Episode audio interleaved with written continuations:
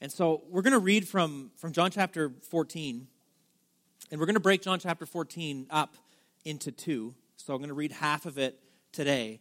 Uh, and be- before I read it, I just want you to know John chapter 14 is one of the best pictures of the Trinity, okay? Father, Son, Holy Spirit. This is something that we, we emphasize, that we believe in strongly that God, God is one, He's three. He's one and He's three at the same time. And that is a mystery that even when we dive into this next week, there's no way I'm going to be able to explain it in a way that our minds completely comprehend it. Um, but there's a beauty in it. And we're going to talk about the divine dance of, of God. Uh, and so John 14 really uh, emphasizes the, the Trinitarian nature of God. But, but we're going to focus on the first half. And, and Jesus is talking to his disciples about what it's going to look like when he leaves. And you're going to see the opening sentence here has to do with a troubled heart. And, and we're going to see Jesus has a couple responses from a couple different disciples here uh, Philip and, and Thomas. And Peter, and I just want to jog your memory before I read this, okay, because of where we've been. We've been talking about Judas, we've been talking about Peter. Peter is uncharacteristically quiet in the rest of this conversation. And, and we've been talking the last couple weeks about how Jesus predicted to Peter that Peter would deny him, and then Peter went ahead and did it. We talked a lot about how Peter was the kind of guy that put his foot in his mouth often. He was the first one to speak. Sometimes he spoke and said what everybody else was, was thinking, but they were too afraid to say. But in the rest of this conversation, Peter is uncharacteristically quiet, which kind of gives room for us to hear from some of the other disciples who we don't get to hear from a whole lot. And so we're going to address some of their questions. And but I, what I want you to see is that Jesus is talking to this group of people, and his concern is with the state of their heart because he knows what's about to happen. And he knows that what's about to happen could be really troubling for them. But how does that apply today? Some of the things that you and I face today are really troubling. Not just if you're a fan of Dallas Cowboys, but like in just everyday real life. There are things that are so troubling. And I just want you to know this uh, before I read this passage because I want you to hear Jesus' heart. But that Jesus is deeply concerned with the state of your heart right now. So if, if you think about a troubled heart and you're like, yeah, my heart's troubled, and maybe it has to do with something far more serious than a sports team, but may, maybe there's like there's trauma or there's you know some sort of challenge that you're having a hard time even grappling with in your mind. Jesus is really concerned with the state of your heart, and and he spoke these words to his disciples um, because he wanted to bring them up to a place of peace. And his desire is that all of his followers would be able to be at a place of peace. And so we're going to read John chapter 14, verses 1 to 14. I'm going to pray before we do, just that we hear what the Lord has to say today. Lord, I just want to thank you for your word. And I want to thank you that you gave us your word in order to reveal to us who you are so that we can enter into a relationship with you, the Almighty. Lord, that's hard for us to even fully understand or comprehend, but, but I, would, I would guess that in this room this morning that there are some of us that have really troubled hearts. Or maybe some of us are going to face some things down the road that are troubling, and your words, Jesus, can actually connect us with you, can connect us with the Father, and that we, we can actually have a, a sense of peace even through uh, a storm or a season of difficulty. And so, Lord, help us to hear you today. It's not important to hear uh, an opinion of another human being, but Lord, we want to hear your words, which are eternal and which give us peace. And so we just we ask that you would speak, and may our hearts be open to what you're saying. In Jesus' name, Amen. So, John chapter 14, uh, verses 1 to 14. This will be up on the screen. Jesus says to his disciples after some already really troubling events, if you've been following, and before some troubling events that are to come. Yet let not your hearts be troubled. Believe in God, believe also in me. In my Father's house are many rooms. If it were not so, would I have told you that I go to prepare a place for you? And if I go and prepare a place for you, I will come again and will take you to myself, that where I am, you may be also. And you know the way to where I'm going. And Thomas said to him, Lord, we do not know where you are going. How can we know the way? And Jesus said to him, I am the way and the truth and the life. No one comes to the Father except through me. If you had known me, you would have known my Father also. From now on, you do know him and have seen him. Philip said to him, Lord, show us the Father, and it's enough for us. Jesus said to him, Have I been with you so long, and you still do not know me, Philip? Whoever has seen the Father, whoever has seen me has seen the Father. How can you say, Show us the Father? Do you not believe that I am in the Father and the Father is in me? The words that I say to you, I do not speak on my own authority, but the Father who dwells in me does his works. Believe me that I am in the Father and the Father is in me, or else believe on account of the works themselves. Truly, truly, I say to you, whoever believes in me will also do the works that I do, and greater works than these will he do, because I'm going to the Father. Whatever you ask in my name, this I will do, that the Father may be glorified in the Son. If you ask me anything in my name, I will do it. So I don't know if you've spent time looking into the like this passage, but one of the things I noticed is that Jesus, and I want you to, to get this, okay? So so Jesus is often when he's talking to his disciples, he's talking about something that's over their head. And then they're asking him questions about stuff that he's not necessarily even addressing. Okay, and you'll notice this a lot. So Jesus is talking, he's like trying to get his disciples to understand like eternal things. He's trying to get them to understand the big picture of life. He's trying to get them to understand like how to have relationship with the creator of the universe and he's trying to like take them out of their current situation and connect them with God, with the eternal so that they have peace. But then but then the disciples they're often asking questions that just have to do with like the everyday, the normal. Okay? So Jesus is like talking up here and the disciples are struggling with, with right here, which I think all of us can relate with. There's a lot of times where, like, if you're listening to what God is saying, he's, he's talking about things that would actually give peace and cause us to have joy. And then we're concerned with sometimes, like, the temporary or the things that are right in front of us. And, and that's not to say God is concerned with the things that are right in front of us, He's concerned with the everyday of your life. He's concerned when you're getting up and making breakfast for your kids, and he's concerned with the everyday. But oftentimes we get so consumed with what's right in front of us, and he's talking about something that would actually lead to, to life and to a deeper encounter. And that's what's going on in this passage of Scripture. And I want to look, uh, in a minute, we're going to look at Philip and Thomas' question. But I want to just get you to think a little bit about, like, what does a troubled heart look like? So for you, if you've ever experienced a troubled heart, what does that look like? And what has caused that? I think generically speaking, one of the things that leads to a troubled heart is fear of the unknown. Just fear of what is next. Or, or a fear of losing control. You know, have you ever had a, a situation that, that you're involved in and, and you just feel like at any moment things could fall apart? Could be like the, the awareness that a relationship could fall apart at any moment, or that you could lose a job at any moment, or that something that's giving you security. It's like there's this fear of just losing control. It's pretty unsettling. If you've ever been in a situation like that, it can be terrifying. It can lead to all kinds of anxiety. Just this fear of losing control. you you feel like there's this sense of control. You feel like you've got a hold or a handle on something, but then the, the thought coming in of like maybe losing that like the, the, the repercussions of that are just overwhelming and it can lead to an incredibly troubled heart. So fear of the unknown fear of losing control fear of what could be. You know how, how many of us at nighttime when we're all alone with our thoughts we think about all of the potential things that could happen that would be disastrous and it just leads to a troubled heart? Does it not? Am I the only person that has those kinds of thoughts sometimes at night? Like sometimes you lay awake, and if you let your mind wander, it could actually lead to an incredibly troubled heart. And, and for a lot of us, um, if, if you're in a situation of, of peace and comfort, you've got good you know, things going on in your family and maybe a good job, it's, it's hard to think about a troubled heart.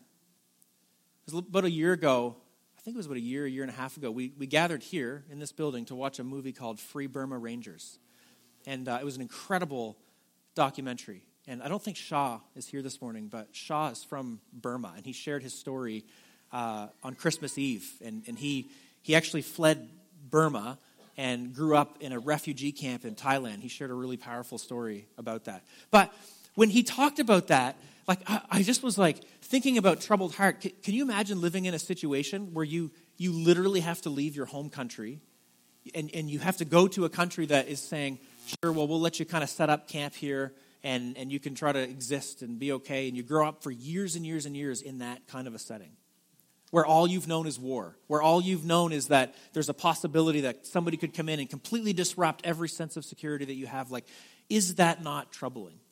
And so the reason I bring that up is because maybe this morning you're listening and you feel this sense of security. But if you just imagine like some of the things that, that make us feel secure, imagine some of that being taken away, would you feel troubled? You know, some of the things that are going well in your life right now. If that was just ripped uh, from under your feet, if that was taken away, could it lead to feeling really troubled. Thomas and Philip, they both have uh, different questions. I think there's a slide up there, Jacob, with, with Thomas and Philip.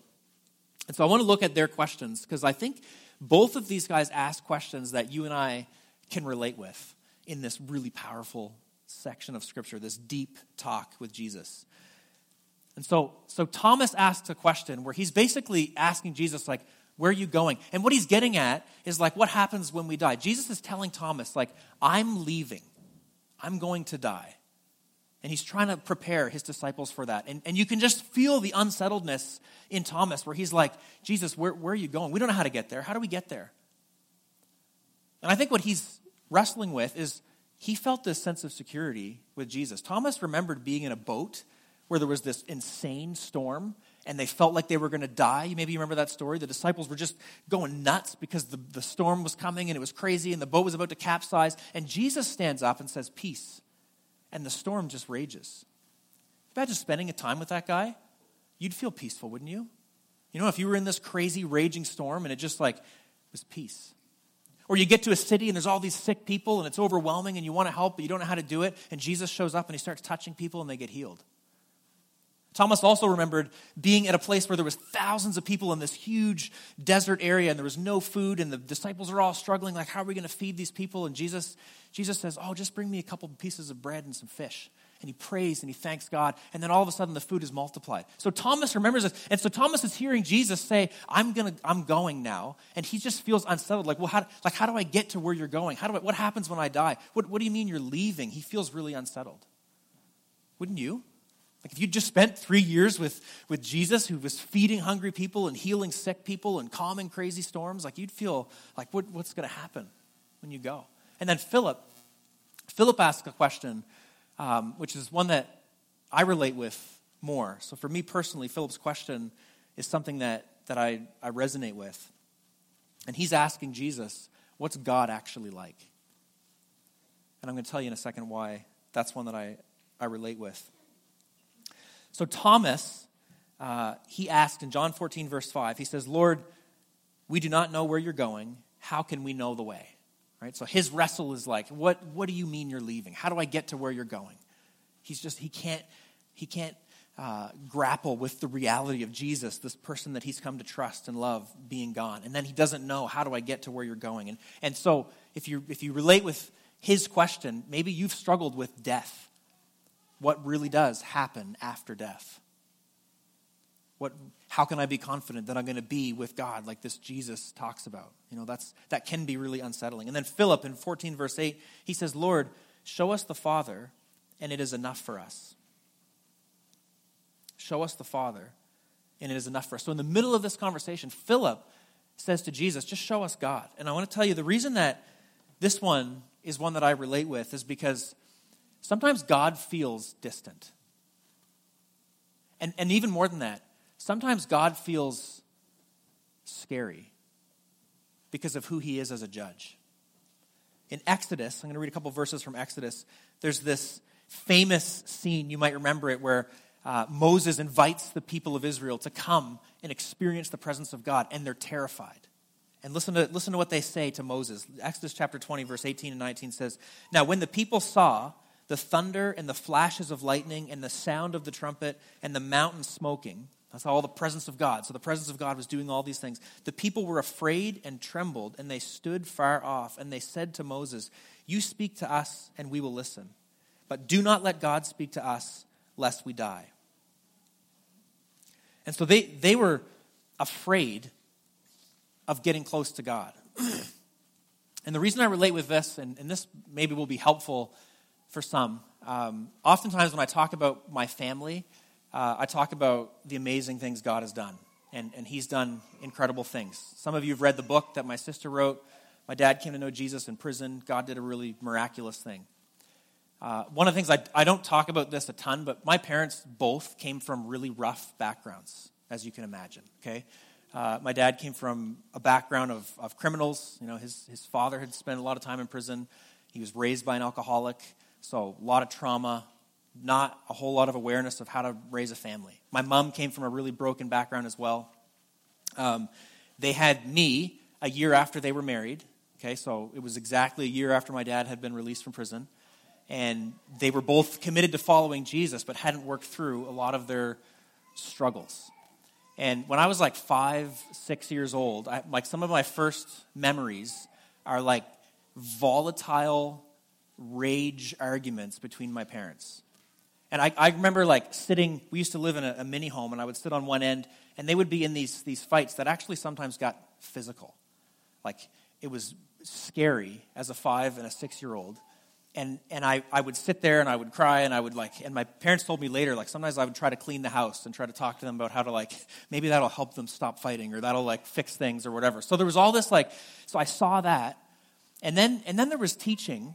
So fast forward another 6 7 years into my early teen years, there was some really popular teaching that came into the area that terrified me when I thought about God. And so I remember this this teacher came through uh, and I'm young and I'm impressionable and I'm working through some of the stuff that I'm seeing in my home and between my parents and the fights and the, how it was physical sometimes. And this teacher came through and he was talking about the power of the tongue. And I remember him saying, like, if you ever use a word like I died when you're playing a video game, you're speaking a curse over yourself. Like you're, you're cursed by God. And so, and he would say, like, so when you when you're when you're out and you're doing anything, like anything you say can be a curse and it can bring curses down on you. And I would like the way I interpreted this was like, I just lived in a constant state of fear. I used to, and this is true. So when I was in my younger grades of school, I'd be on the like the playground, and one of my friends would say something that I thought was a curse, and I would just be in fear, and I would go under my breath. I'm like, Lord Jesus, I cancel that curse in Jesus' name, like all day long. Okay, and and I also lived in like just fear of like the judgment of God. So I had this like upbringing where I saw a lot of anger and a lot of explosions happening in the home, and then I had this teaching that was like really emphasized like the, the judgment of God. And so I had this heaviness in my heart. And, and I remember on like this distinct memory of like family movie nights. We used to get together every couple weeks and we'd watch a movie.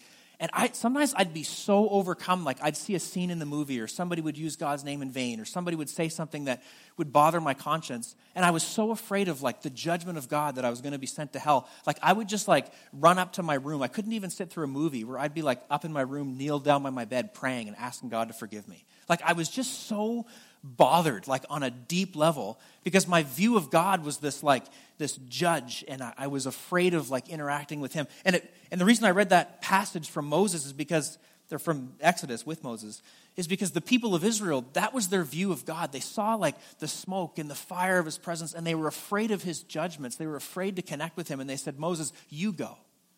And so Philip's question to Jesus when Jesus is about to leave. This is the first time that the disciples, like, they're interacting with Jesus who's gracious and loving and kind and compassionate. And Jesus is talking about how he's going to leave. And he's saying to them, You have a relationship with the Father. And Philip goes, Just show us the Father. What, like, just, we want to see the Father. Because Philip wasn't buying it, he wasn't believing that Jesus is the Father. And what Jesus was trying to teach his followers, he's saying, If you've seen me, you've seen the Father.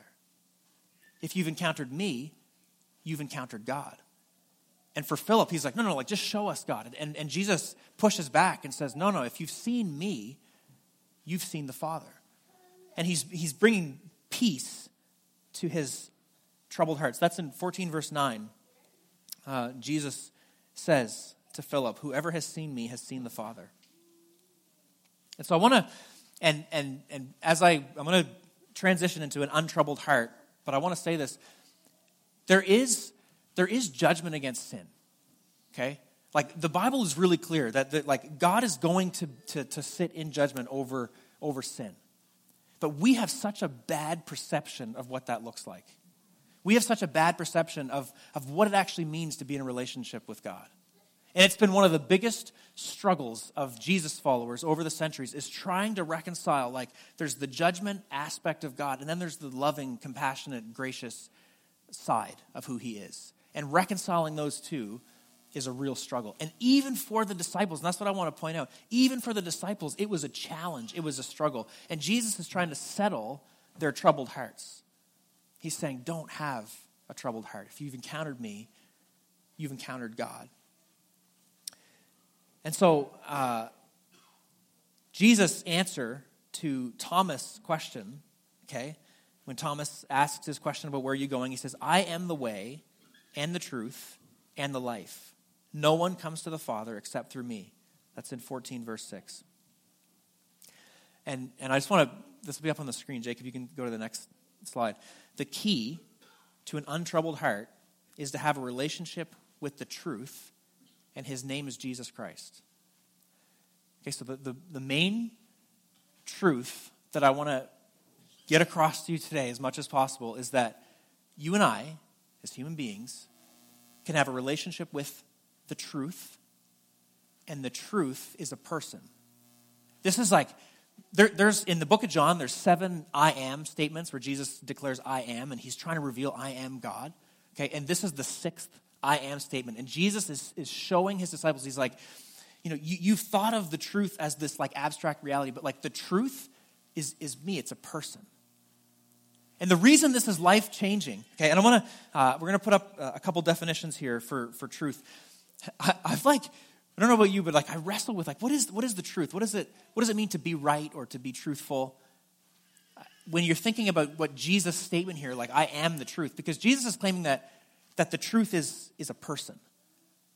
But you and I, when we think of the truth, we think of the truth as like maybe the, a correct statement or a correct belief, which that's like kind of gets there. But what Jesus is saying is he's like, yeah, sort of, but, but I am the truth. Like, you ever think about the truth with like fingers and toes and a voice? Like, what Jesus is saying is, is like, you can actually have a relationship with the truth. That will unsettle your heart in a profound way. So, when we think of the truth, dictionary.com has a few definitions that the truth is uh, the true or actual state of a matter, conformity with fact or reality, a verified or indisputable fact, proposition, principle, or the like, the state or character of being true actuality or actual existence, an obvious or accepted truth, a truism or a platitude. Jesus is saying, okay, that the truth is a person. When I think about the truth in terms of what we just read, the dictionary definition of it, my my relationship with faith, with with like with truth is is is blurred, it's hard, it's difficult. So to go back to my story, growing up, like having a relationship with God was tough because I thought that having a relationship with God was all about believing the right things about Him. Maybe you've been stuck there where you're like, to have a relationship, you have to believe all the right things. And I started to struggle. I, I wrestled with, um, and these are theological terms, and so if they're unfamiliar, it's, it's not super important, but Calvinism versus Arminianism. Okay, it's just different understandings of God. I thought I had to have that figured out in order to have a relationship with God. Okay? Um, and, and also growing up, I, I heard a lot of teaching about Genesis and, and how, like, if you don't believe that Genesis is teaching that there's seven literal days and that the earth is only, you know, eight to 10,000 years old, then you don't really believe the gospel, you don't believe Jesus. And then I would hear, you know, uh, scientists come at it from a totally different perspective and talk about billions of years. And then I would, t- and then I would hear Christians who were scientists that would get into it and, and they believe, yeah, the earth could be billions of years old, and here's how we believe the scriptures support that. And I was confused. And my, my view of this like judgmental God, I was afraid if I get my belief, my thinking wrong, then I'm going to be out of sorts in my relationship with God. It's going to be a mess. So I thought I had to have like the truth, according to the dictionary definition, figured out in order to have a right relationship with God. And it was heavy.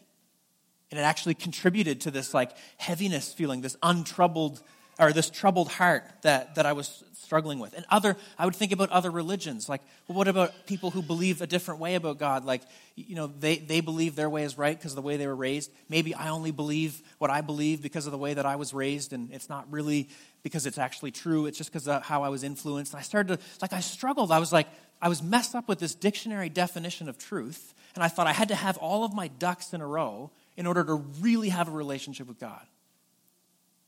Okay? So, so maybe some of that stuff you can relate with. Maybe you've, you've wrestled through some of that. Here's what I want to say to you. When Jesus is like settling his disciples' hearts, you know what he says to them? He says, I'm the truth. Like he doesn't give them this list of like, believe this, this, this, this, then you're in, then you're accepted by God. He was like, I'm, I'm the truth. Like if you have a relationship with me, you're made right with God. It's profound. You will find no person ever talking like that. Like, no matter what you study, no matter where you go, like, nobody talks like that. And, and if they did, they didn't rise from the dead.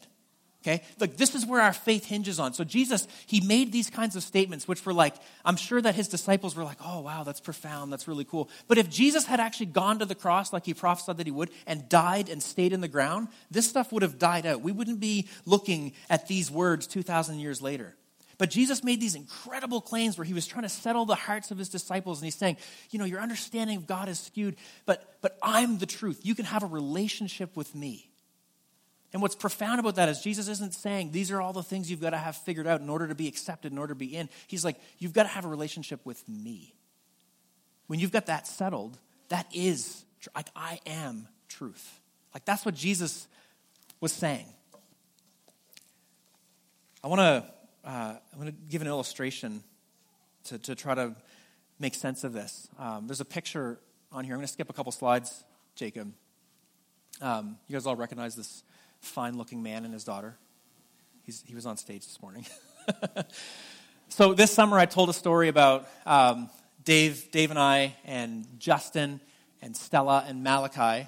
Malachi, got to give a shout out. Um, we went to the Devil's Crater this summer, and it was a crazy, epic trip okay? Um, and, I, and I told the story about how we met a guy that's actually a professional canoeer, and he kind of shook his head with, like, can't believe you guys made it because you obviously don't know what you're doing. He talked to us, like, for long enough to figure out, like, you guys, I don't know how you did this, right? But anyway, he was like, good on you. You know, you got, you got grit. You, you made it work, and our team was stubborn, and we made it. The reason I want to show this picture is, like, this guy kind of shook his, heads, his head at us and so three of us were adults, and then Malachi was 15, and Stella's nine. And he just like, man, I can't believe you guys made it. It was a really epic journey. It's crazy. I was preparing for this sermon, and I was thinking about Stella. Is she up here? She's not up here, is she? Okay. Stella's, she was not, she's still nine? She was eight. She was eight when she did it. Okay. So Stella's eight years old and successfully made it to a place that some people spend 15 or 20 years working their skills up to, to get to the point where they could do a trek like that. Okay? So Stella's eight years old. And, and we were joking about it like this summer. I was like, you know, when Stella's like 20 and she's talking to people that have been working towards this goal, like if I were Stella, I'd be like, I did that when I was eight. Come on, right? Like she's got this in her pocket now. Like she could totally be like, I was eight years, come on, I was eight years old and I, I did it. So what are you struggling with, right? So like the odds of Stella, and, and in order for us to do this, like, like we had to GPS the route, we had to have it like mapped out, and even that was a bit of a struggle, and that's a whole other story. Um, there was like at least seven sets of really difficult rapids that we had to navigate, which we weren't fully expecting. We lost shoes, almost broke toes, all those kinds of things. A little crying, not just from Stella. Um, we were crying. Uh, overnight stays um, in a remote boreal forest that was off grid. We had to portage with a heavy canoe with lots of gear. Lots of gear we actually learned that we probably didn't need. Um, this experienced canoeist that we ran into kind of laughed at us because we had these big cans of like, like you know the Walmart fruit that's got like the juices in it. It's so nice. He's like, you know, people that do multi-day trips don't really travel with stuff like that. They've got all their dried fruit, and we're like pulling out these cans and drinking them. And he's like, you know, so we had to have all this stuff and move it. We had to do food prep. There was water purification. I remember Justin um, one morning. It was like, or no, it was late at night. We went down and we were out of water, and we were like, we we're going to have to have water first thing in the morning to make our food. And we were, and the mosquitoes were like just killing us. And it was like this sacrifice because you have to hold the pump over the, uh, over the bottle to get it in, and so you would sacrifice yourself while a thousand mosquitoes pulled blood from you, and you're like, I'm just doing it so I can have clean water to make my oatmeal and coffee in the morning, right? And like it was this sacrifice. And so, but I was thinking about Stella, like, Stella was successful in this impossible trip. If she'd have set out on her own, it would be impossible. There's no way all of that stuff is something that she'd be able to do all on her own. But she was, it was possible because of a relationship with her papa, right? Like, that's what made this impossible journey possible, was because of her relationship with her papa. And so, to go back, this with the illustration and what I want to drive home this morning is that when you think about truth, like I brought up some things, and there's tons of others I could I could bring up, right? Like biblical arguments and, and, and, and what's true about some of the teaching that we find in Scripture and how do we figure that out? What's true about God? There's all this stuff that we can get hung up on that we can actually fight over that just can make us feel, if you have this view of God that He's this hardcore judge that's going to judge you and He's going to come down on you, like you could feel like I've got to get everything all right in order to be made right with God. And Jesus, He's trying to untrouble His disciples' hearts and He just says, like, just like it's me. I'm the truth. Like i'm i am the truth in physical form. And like if you have a relationship with me you'll be made right. Like i don't know like for me the like the peace that comes from that when i'm struggling with the challenges and the difficulties of life and i'm trying to figure out like what what to believe about god and, and like feeling unsettled like i go back to these words and i'm like jesus he invited me into a relationship with him. He is the truth. I don't have to have all that stuff perfectly figured out when you stand before God, when, when, when we stand before God at judgment, He's not going to look at you and say, Did you get all of your ducks in a row and get your theology completely figured out? He's going to ask, Did you trust Jesus? Did you put your faith in Jesus? Because He came and revealed God. He went to the cross, He died, and then He proved that everything He said was true because He rose from the dead, ascended to be with the Father, and said, If you have a relationship with me, all will be made well. And so when the disciples were struggling with the things that were going on that was in front of them in their current situation, and, and Jesus is talking about, like, he's like, no, but you, like, yes, I'll help you with those things. I'll be with you. My Holy Spirit's going to be with you. But you have to understand, like, I am the truth. If you have a relationship with me, you don't have to worry about what comes next. And to bring it background in my own personal life, like my struggle with God and seeing God as, as, as judge and being afraid that I'm not getting, getting everything figured out, like Philip, because I think that's what Philip was getting at. He's like, just show us God. Like, what, what, what is he, what's he like? Can we approach him? And Jesus says, if you've seen me, you've seen the Father. If you've seen, if you have a relationship with me, you have a relationship with the truth. I'm going to invite the team to come up. Um, whether you're a follower of Jesus today or not, I think that the, the truth of Jesus' words hits home if your heart is open. And, and my, my question is uh, what is your relationship with the truth, Jesus, look like? Is that relationship, the kind of relationship where your heart is peaceful, is untroubled because of the confidence of this relationship you have with Christ. Because that's what Jesus was getting at with his disciples. He knew, he was preparing them for, he was going to go. He, he knew he was going to die, he knew he was going to rise, rise from the dead, but he, he was going to go to be with the Father, and he was sending them out on mission. And he was preparing them for that by saying, You can have relationship with me. Your confidence uh, in God comes from your relationship with me. And some of those issues that I brought up, I, and I feel like I always need to say this, I'm not saying it's unimportant to, to study and understand theology and have a right, right understanding of God. I'm not saying it's unimportant to have those conversations, it's all important. But you know, our faith hinges on whether or not we have a relationship with Jesus Christ. That's what Jesus was saying to his disciples. That's what this, this passage, this deep talk this is what it had to do with this. He was saying, You want a, tr- a heart that is untroubled? Trust me. Have a relationship with me. I'm the, I'm the truth. Like you, you have this idea that truth is this, like, these propositional statements or these ways of thinking, but, like, actually, the truth is, is a person, and you, you can have a relationship with him. Uh, I'm going to I'm gonna pray. If you're uh, let's just stand together. I'm just going to close in prayer. And we have a song, uh, I think it's a song and a half, we're going to close with. Um, and if the Lord is just like speaking to you in any way, um, I just want to encourage you, even during this song, uh, maybe, maybe to make things right with Him, to renew your trust in Him, to align your thinking with Jesus, and even to realize like that this this uh, this relationship we talk about is possible through Christ. But it's also something to be maintained. Maybe you've been a follower of Jesus for a while and you've gotten kind of distracted with some of your thinking, and, and it's time to come back to just this simple relationship with the truth, who is Jesus. And, and while we're singing, it'd be a time if you want to pray. Uh, I invite you to do that. If you want to, if you feel to come forward and, and, kneel and pray, you're welcome to do that. Somebody will come pray with you. Um, but let's pray before we, we sing together. Lord, thank you for your word. Thank you for your word to us. Jesus, when you said these words 2,000 years ago to your disciples, you knew, you knew what they were heading into. You knew that they were going to have to make all kinds of important decisions and figure out the truth in a sense. And you wanted them to understand that, that you are the truth and that a relationship with you actually leads to truth. Lord, your word tells us that the Holy Spirit will actually bring back to our mind the things that you taught. You, you, as the closer we are in proximity to you, the more of an understanding of truth that we have, and the more that we can live and walk that out. And so, Lord, I just pray for those listening this morning, if, if there's people here that have troubled hearts, Lord, if they're troubled by just the fear of future, fear of losing control, fear of the unknown, that it would be a comfort this morning to know that our relationship with you is a relationship with, with truth, but also with, uh, with what leads to eternal life with you for, for all time. Lord, I pray for those that have troubled hearts this morning that we'd be comforted in you. And maybe for those this morning that don't know you, that, that they would take that first step in saying, I, I put my faith and trust in Jesus because I believe he is the truth. Let's pray you bless our, as we sing this last song, we just welcome your peace and presence, and may you continue to speak to us in a way that brings change hope, and transformation. In Jesus' name.